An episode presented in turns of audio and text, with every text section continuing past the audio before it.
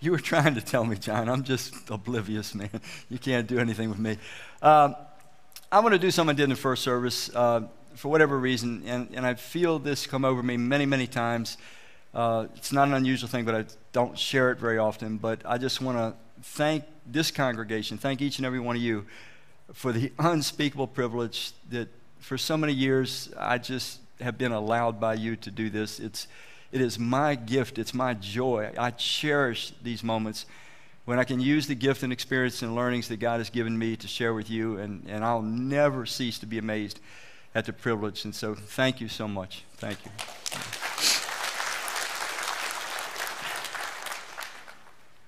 Well, when you hear the term soul rest or a soul at rest, uh, I wonder what picture comes to mind. Most of us would have some picture, it'd probably be a little bit different for each and every one of us.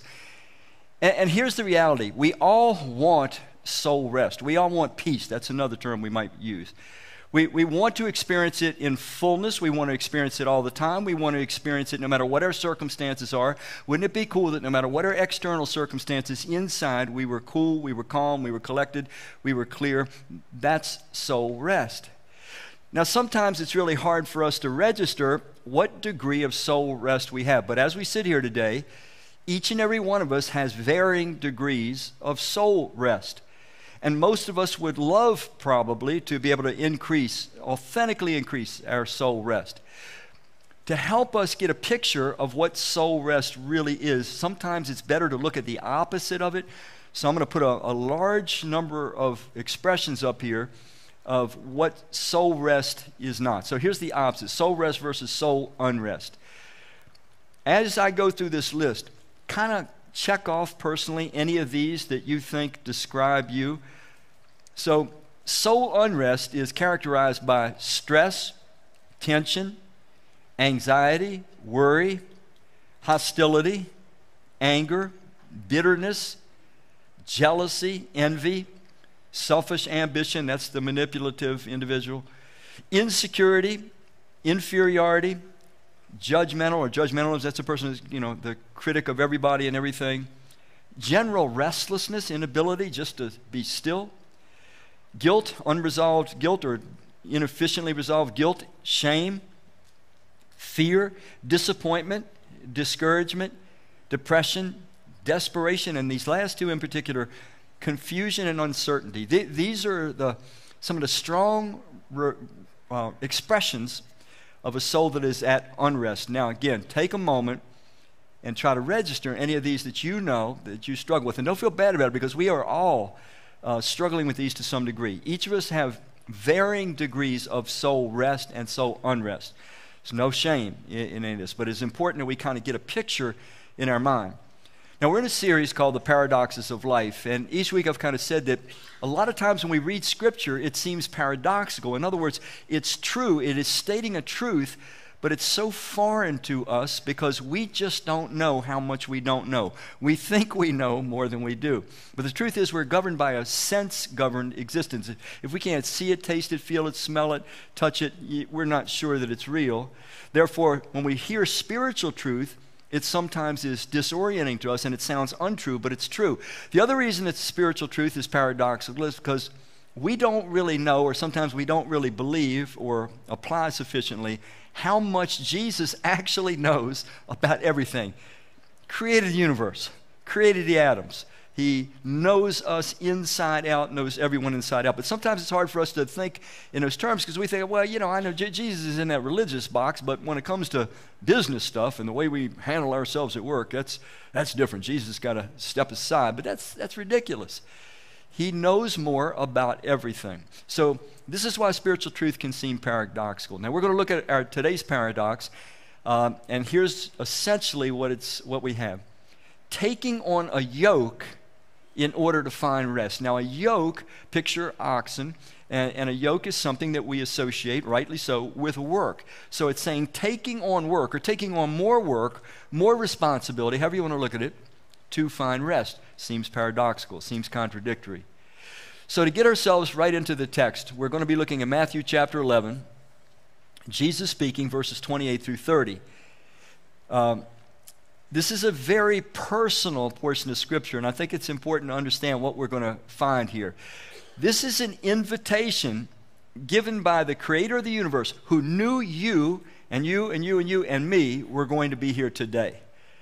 His Spirit is present today, and He is giving this invitation in real time today to each of us. It is a invitation that is personal, it's relational, and it's given with a promise, a guarantee, if you want, uh, at the end of it. So that's just kind of a, an introduction. Here we go.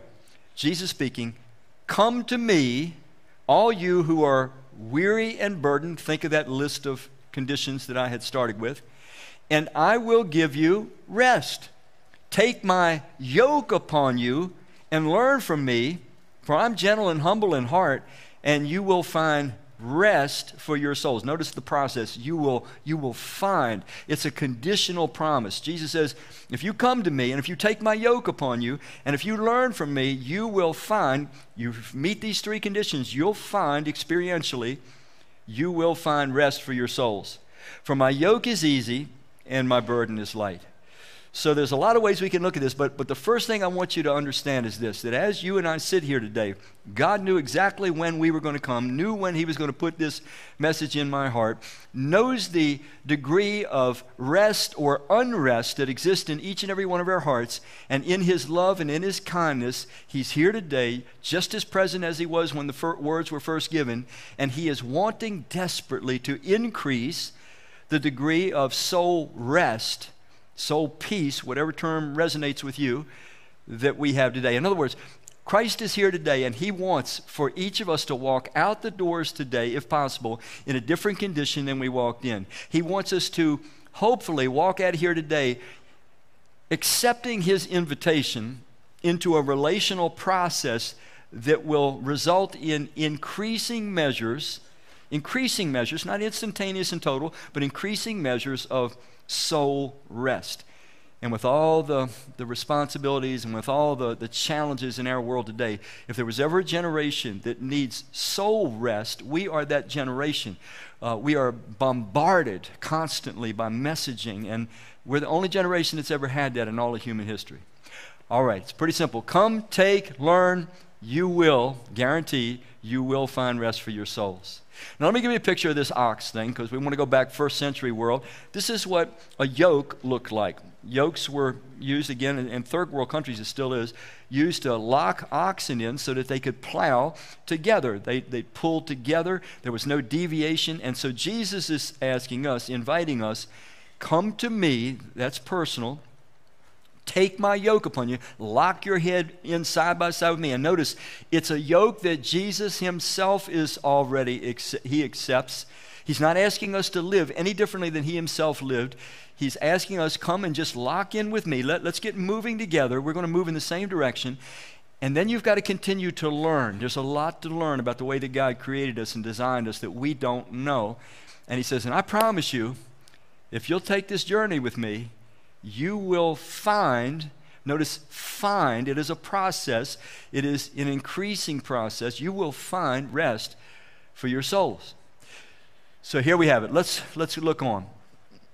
What's involved in taking the yoke? So Jesus says, Come to me, take my yoke upon you. What, what's involved? Well, first of all, in the first century, some teachers, and teachers were called rabbis in, in Israel in Jesus' day. Jesus was known as a teacher, as a rabbi they had a certain emphasis in their teaching, and sometimes that was called the yoke of the rabbi. It was the rabbi's emphasis of teaching. Doesn't matter which way we look at it, it's the same principle, whether we are submitting ourselves to a certain body of teaching or locking in with the will of God as is expressed in Jesus. It, me- it means essentially the same thing to us.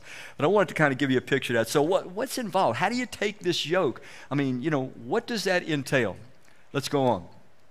First of all, it entails uniting with Christ, an authentic choice to unite with Christ. Jesus makes this intensely personal.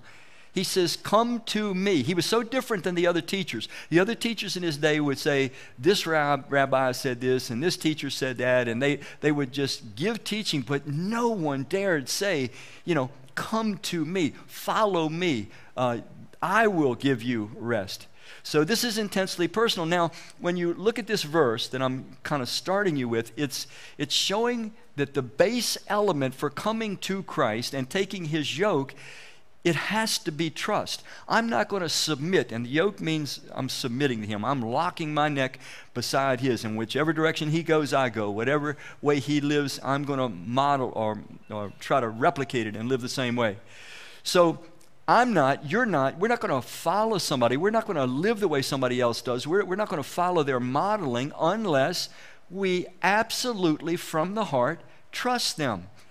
Now, mind you, Jesus promises, He guarantees that if we do this, that it will bring us increasing rest in our souls. But it has to start with authentic trust. The only, the only appropriate relationship that an infinite being can have with a finite being, we're finite, we're created, we're, we're not omniscient or omnipotent, you know, we don't have all power, all knowledge. God is omniscient, omnip- omnipotent, He's infinite.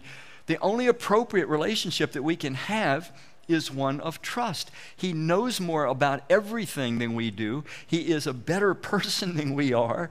He loves more than we love. And so the only appropriate response from us is trust. And, and that's all God wants from us.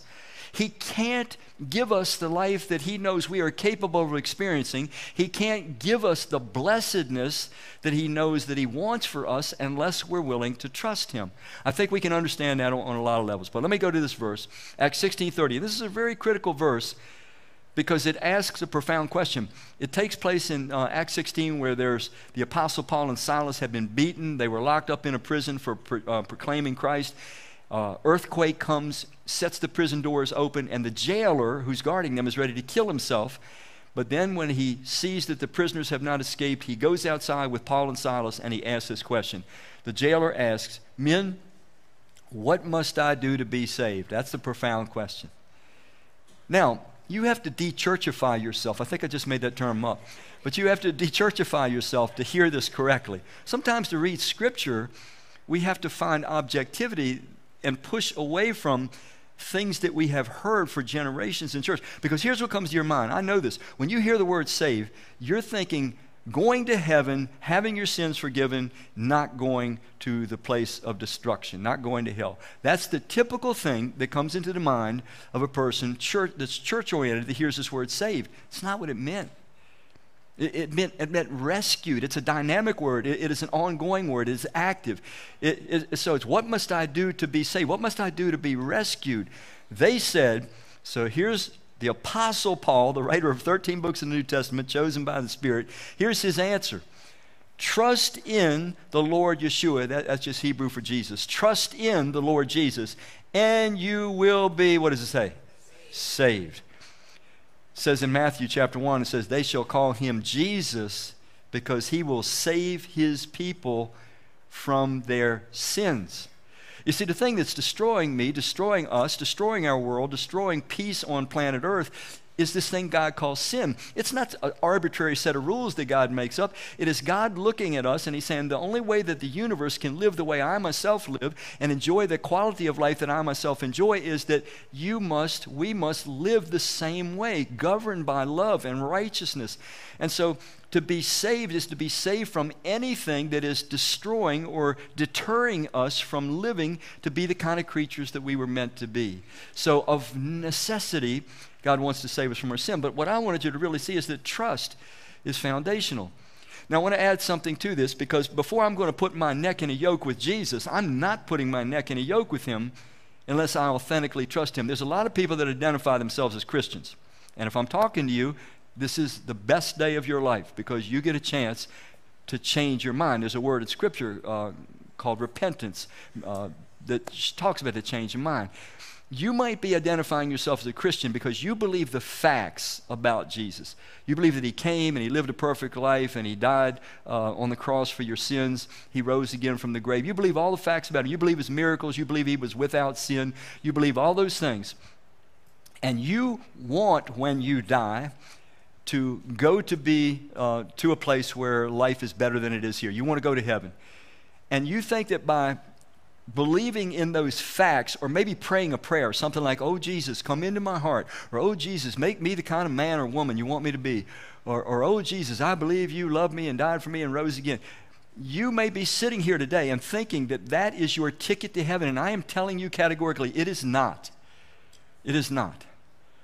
Unless you have entered into an authentic, dynamic union with Christ based on Him winning your trust, okay, then He can't save us. He can only save those that trust Him. He saves us progressively from our sins, and if He saves us from our sins, He can then safely take us to the place where there is no sin. Okay? But we have to, we have to be real about this. I'm not going to be able to take Jesus' yoke unless I authentically trust him. Let, let, let, me, let me do it. Let me give you an illustration I use an awful lot. Some of you say, man, Randy, when do you want to get some new stuff? Uh, you and I probably, even in this past year, probably have, have had to go to the doctor. How, how many have had to go to the doctor this past year? All right. Now, maybe you know your doctor now, but there was a time when your doctor was a stranger. Nevertheless, you go to that doctor who is a stranger. I, I do the same thing, I'm just like you. And that doctor says, Take off all your clothes. And we get naked in front of a stranger. We do this. Why do we do this? We don't even know this person because we trust them. It may be misplaced trust because it could be the mad doctor instead of the good doctor. But we trust them. Then, then this stranger, this absolute stranger tells us after examining us, doing several tests, says, okay, you, if, if you want to stay healthy, wealthy, wise, you've got to take these three different medications every day for the rest of your life. And we say, okay. And we go to the pharmacist. The pharmacist gives us the pills. We have no idea what the pills are. We don't know a thing, but we pop them in our mouth every day for the rest of our life. Why? because we really trust the doctor. We trust that the doctor is competent. We trust that the doctor has character that is motivated by goodwill for us. So trust is active, it's dynamic. How many, if you, if you can get where I'm going with that, I, I need you to help me on this. one. Will you raise your hand if you can understand what I'm saying by trust being a dynamic relational thing? Okay, it's ongoing. It's not static. It's not, I believe, one time in a set of facts about Jesus. No, it's an authentic relational trust. Trust in the Lord Jesus, and you, and you will be saved. Now, I want to add a piece to this because it just, it just uh, magnifies it a bit. It's a verse that I use an awful lot. Here's Christ depicting himself as the shepherd of mankind, the shepherd of all humanity. And he says, My sheep listen to my voice. In other words, uh, he's saying, Those that belong to me, their ear is attuned to me. They respect my voice. We find God's voice today in His Word. My sheep listen to my voice, and I know them. He says, I know the ones that are mine, and I know the ones that are not. The ones that are mine, they respond to my voice. My sheep listen to my voice, I know them, and they, and this is the critical component, they what? Follow me. If I trust Christ, the evidence will be that I will be found following him. If I trust the doctor, I take the clothes off. If I trust the doctor, I take the medication. If I go to the doctor, the doctor says, Take your clothes off. I say, Man, I'm not taking my clothes off in front of you. I don't even know you. Well, then I don't trust the doctor. If I refuse to take the medication, it doesn't matter what I say, it's not going to do me any good. Following Christ, that's why I will rarely use the term Christian, although it's a legitimate good term, but I will use the term are you a follower of Christ? Because I want to give you an accurate impression. A Christian is one who has been won over. Our trust has been won over by Christ to the point that whatever He says for me to do, I'm going to do it. Whatever He says for me to stop, I'm going to stop it. Whatever He says for me to start learning to do, I'm going to start learning to do it. I'm not doing it because I'm afraid. I'm not doing it because I think that's going to win heaven for me. I am doing it because He authentically has won my trust. I trust Him more than I trust myself. How many of you have lived long enough to know that you don't always make good decisions? Can I see your hands? Even when, have you ever been in that state of mind? I just know this is right. I just know. Two years go by, you're like, oh man, I was so wrong. I was so wrong. But Christ is not that way. I've followed him now for well over 40 years. And the longer I have followed him, the more I find out he knows more about everything than I do. And man, he always, always really wants what's best for me. He knows it. He knows what's best and he wants what's best. And every time I listen to him, it works out well for me. And every time I defy him stupidly, I pay a consequence. It's just, it's just cause and effect. Anyway, the yoke involves I trust Christ, and the evidence of my trust is I follow him. And to those that are his authentic followers, he gives this tremendous promise. I give them, what is it? Eternal life.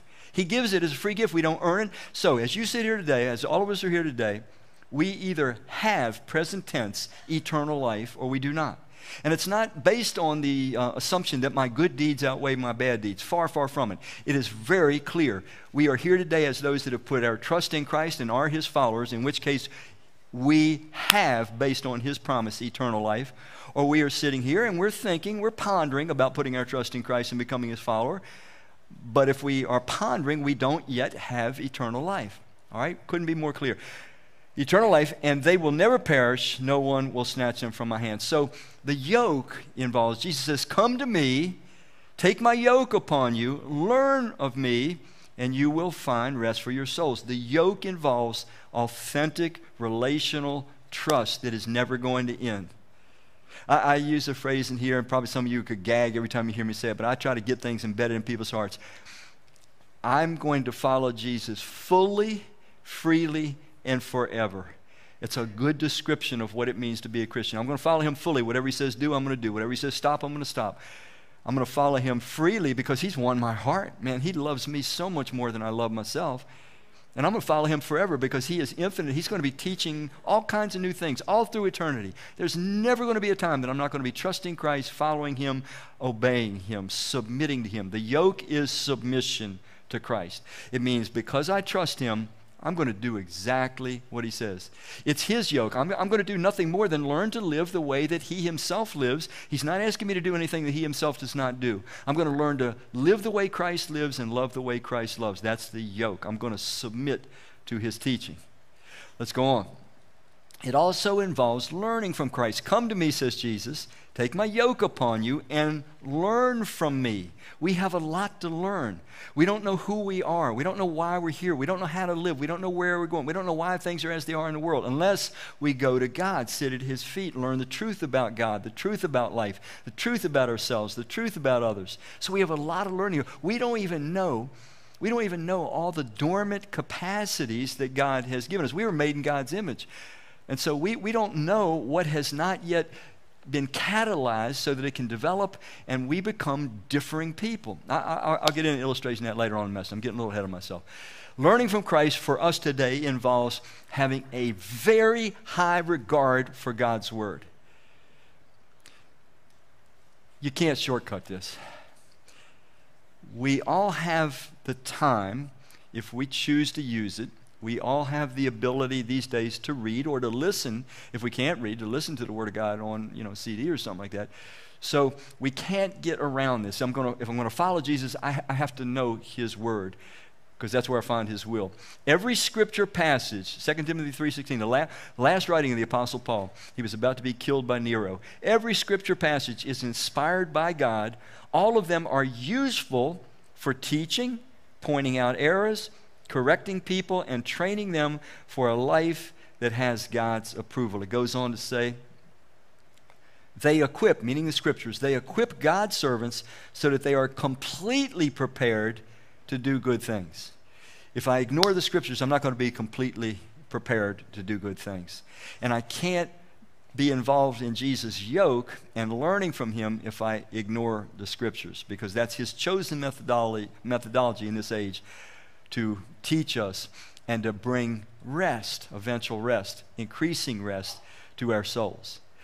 So what's the next the next part? What's what's involved in finding rest? I mean, what, what does this look like? What does it entail, this rest that Jesus talked about? He says, Come to me, take my yoke upon, learn of me, and you will find, it's a process, it's cause and effect, you will find rest for your souls.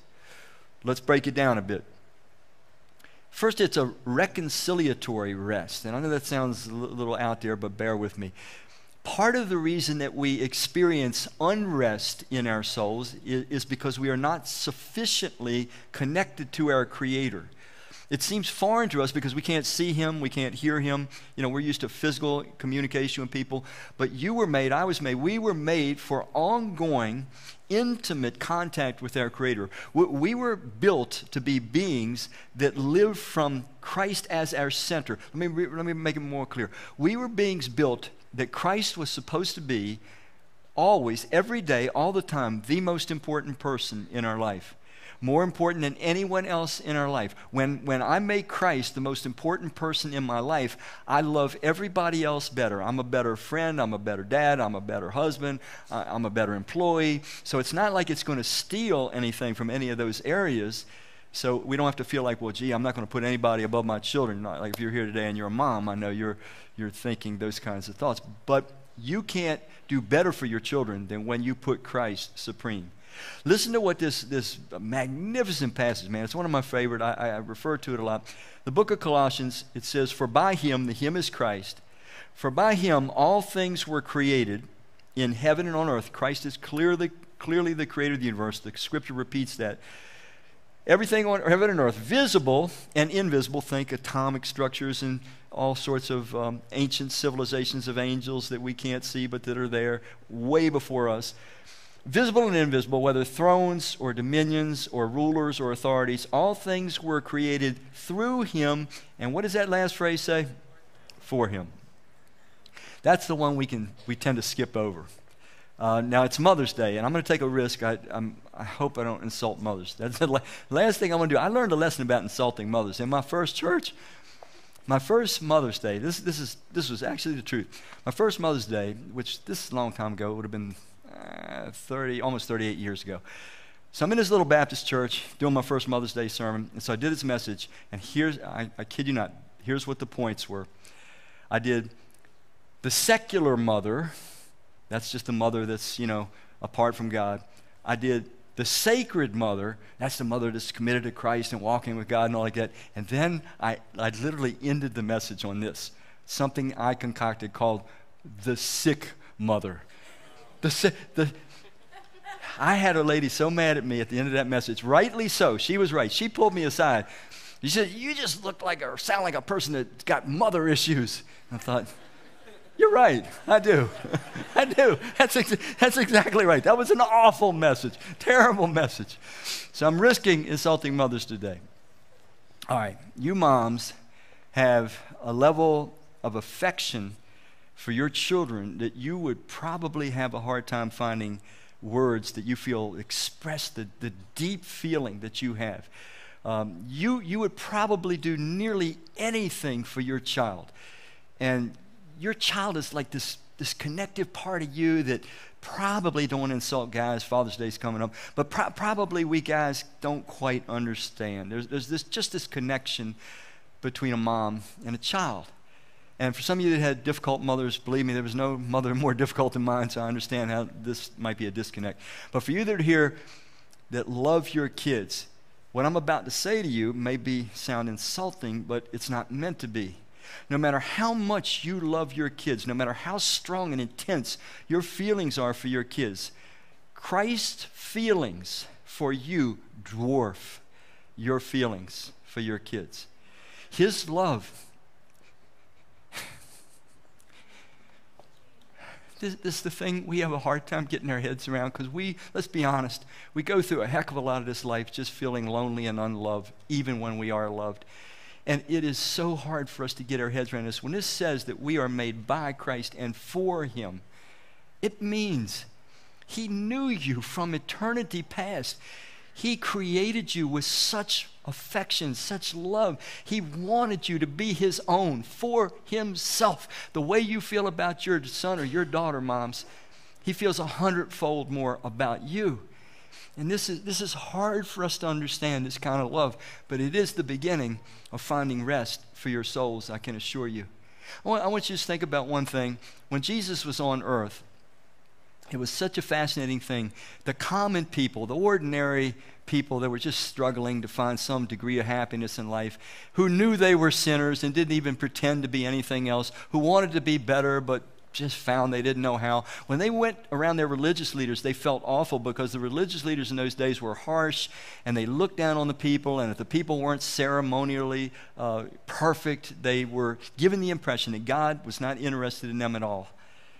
But when Jesus came, and Jesus is God, He's the creator of the universe. When Jesus came, the ordinary people they finally had some hope. They finally had someone that they found God in, they saw God in, and they saw that God liked them as they were. They saw that God loved them, that God stood ready with arms wide open to forgive them, that there was no barrier from God's side. He was just waiting for us to, to come near and trust Him. Jesus says, Come to me. That was a wide open invitation.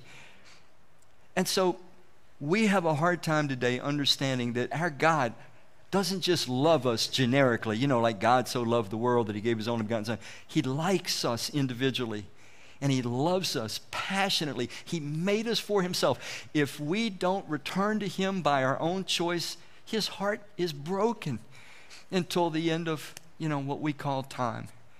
So I hope this sinks in a little bit because this reconciliatory rest is part of the rest that comes to us when we reconnect with our Creator, but we reconnect with Him knowing we don't have to be afraid. He's the safest person in the universe. We don't have to hide anything from Him. We don't have to legitimize our, our stupidity and our sins. We don't have to be ashamed in His presence.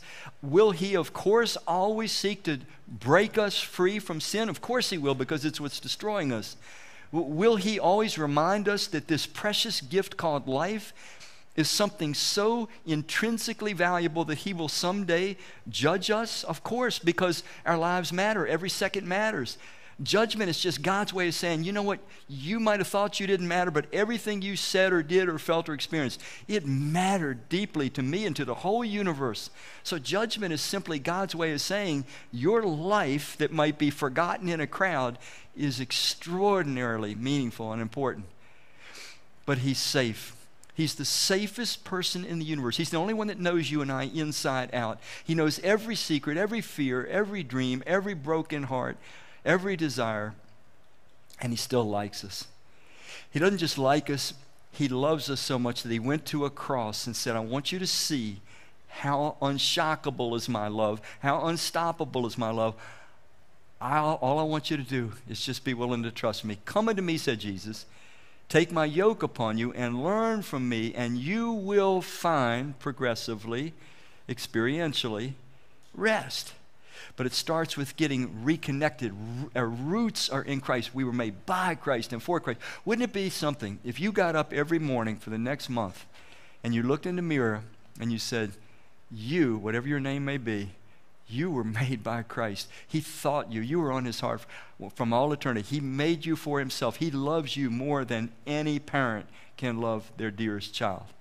I think that would be a transforming thing and it would start to give us some of this rest. For by him all things were created in heaven and on earth, visible and invisible, whether thrones, dominions, rulers, authorities, all things were created through him and for him. It goes on.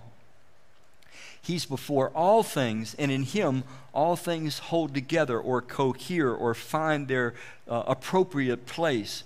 For in him, meaning Jesus, all the fullness of God was pleased to dwell. Here the scripture is saying Jesus was God made clear for us so that we could really know the heart of God. And through him, to reconcile, through Jesus, to reconcile all things to himself. Now, you don't have to reconcile something unless there's a relational breach. So, when Satan slandered God to humanity in the Garden of Eden and said, You know, God doesn't have your best interest. He's holding you back. He's keeping you dumb. He, he has a weak ego. He needs everybody bowing down to him. When, when humanity bought that, a breach, we no longer uh, trusted God. We were disinterested in God, frankly, and distrustful of Him. But now, God revealing Himself in Christ on the cross in particular is meant to pull us back. That this Almighty being is the most tender, the most gentle, the most loving being in the universe. Reconcile to Himself all things, whether on earth or in heaven, making peace by the blood of his cross. It, it, it's that vulnerable side of God that's revealed in him, uh, Christ on the cross that is meant to pull us back and to rebuild our trust in God. So this is kind of the core components of this, this, this peace, this rest that Christ brings to our soul, if I could go on. The other part of this rest is what I call realignment rest. It is that once we have trusted Christ, once we come to Christ, once we take his yoke, once we continue to learn, he now wants us to discover the kind of beings we were meant to be and the things we were meant to do. We have dormant capacities in ourselves that, that won't come alive unless they're stimulated, unless they're activated. There's things, for example, that God will ask us to do that right now we can't do, but we find that when we move with him, our yoke, you know, his neck is on this side, our neck's on this side. We start trying to do the things he asks us to do. We find out that what we once could not do, we not only can do, we can do easily. How many of you ever heard me say before that anything worth doing is worth doing poorly? How many have heard me say that? I, I say it frequently. It's true. Because the truth is, anything that you and I are ever going to do well, we're going to have to be hum- humble enough to start off doing it poorly. I don't care if it's playing the guitar or whatever it is. Unless we're humble enough to do it poorly, we'll never do it well. So, you and I have to come and take the yoke of Christ, the word, word and will of God, and be willing to do some things, learn some things that seem impossible. Okay, let, let, let me try to bring us down a little bit where, where we all, all kind of understand what I'm trying to say. There was a time, there was a time in your life, every one of your lives, where you could not talk, you could not walk, you, you could not feed yourself, um, you could not dress yourself. Okay, there, there was a time, you agree? Those things were absolutely impossible. No matter how much you may want to, you couldn't. You couldn't do any of those things. Is there anybody in here now that can't feed themselves, can't talk, can't walk, can't dress themselves? That could be. It could be that we get ill and that happens. Okay? You see what I'm saying? What was once impossible became possible and even easy. So it is in this, this realignment rest. When I start to become the kind of being that I was meant to be, dormant capacities within me come alive. I might read in Scripture things about, you know, the, being loving like Christ is loving or compassionate like Christ is compassionate and not feel those. Uh, those abilities within me. They might be impossible for me, but if I start moving with Christ, my yoke, you know, my head is on one side, the yoke is the other.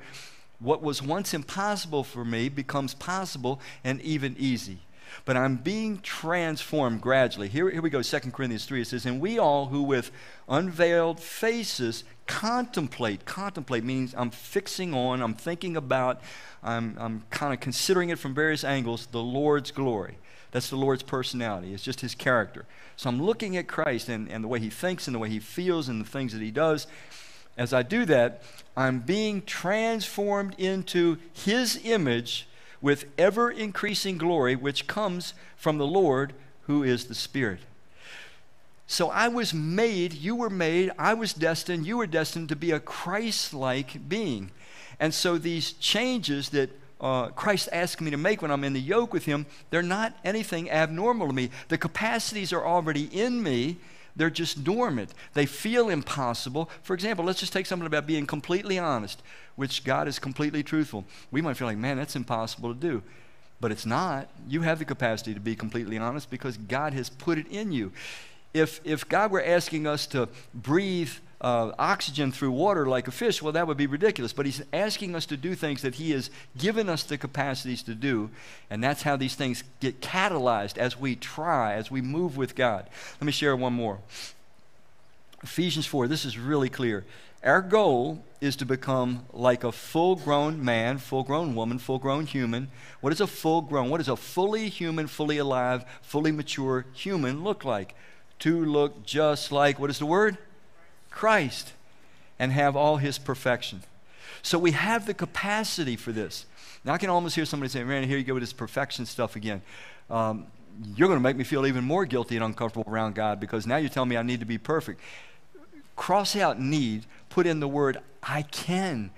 We can. We have the capacity, a God given capacity to develop, to grow. Jesus says, Come to me, take my yoke upon you, learn of me and you'll find rest in your souls. The rest comes as I'm realigning myself with the way that God designed me, and I'm becoming who He meant me to become, and I'm enabled to do what He enabled me to do, or what He designed me to do. Now, I want to go back to where I started real quick. Remember that list soul rest versus soul unrest? Maybe as we sit here today, man, we're, we're loaded with stress and tension and anxiety and worry, even hostility, anger. Maybe some of us are bitter and maybe some of us are jealous and envious of others. Some of us full of selfish ambition, always trying to manipulate and con and control everybody. Some of us are full of insecurity, always think we're going to be abandoned. Inferiority. Some of us feel like we, we don't have the value that others have, whatever may judgmental. Some of us just live to rip other people down because we feel so bad about ourselves. Some of us are just restless. We can't we have to keep active because it's too uncomfortable to be alone in our own skin with ourselves. Some of us have heavy loads of guilt and shame and fear and disappointment, discouragement, depression. And some of us are just downright desperate. And um, um, a lot of us are probably confused and uncertain. This is soul unrest.